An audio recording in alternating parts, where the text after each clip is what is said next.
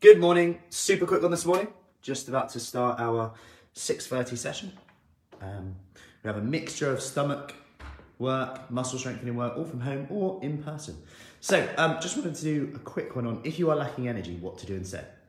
Now, energy is either created or, or is protected.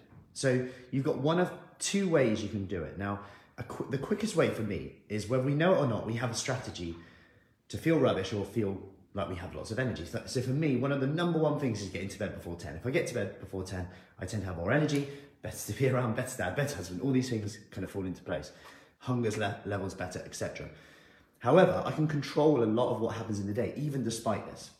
So what I want you to do is write a list of all the things that you feel drain your energy, all the things that you do, you say, you think, because the way you think actually releases serotonin or doesn't. It makes you feel good or it doesn't. That's how powerful our mind is. Like when you write down and really build your evidence up that you've done something well, you get a serotonin boost. You actually feel better. It's quite amazing how powerful that is. How we can uh, manipulate essentially what we how we feel. So write down a list of all the things that drain your energy and then do the opposite. So for example, draining energy, go to bed after 10 p.m. Not skip meals. Like those two things probably drain my energy more than anything actually.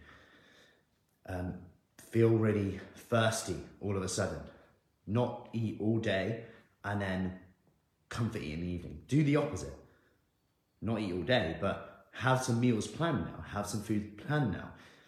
These are really simple things that just gives you some actual tasks. So let me know one thing you're going to do today, even if it's one thing opposite that you're going to do today.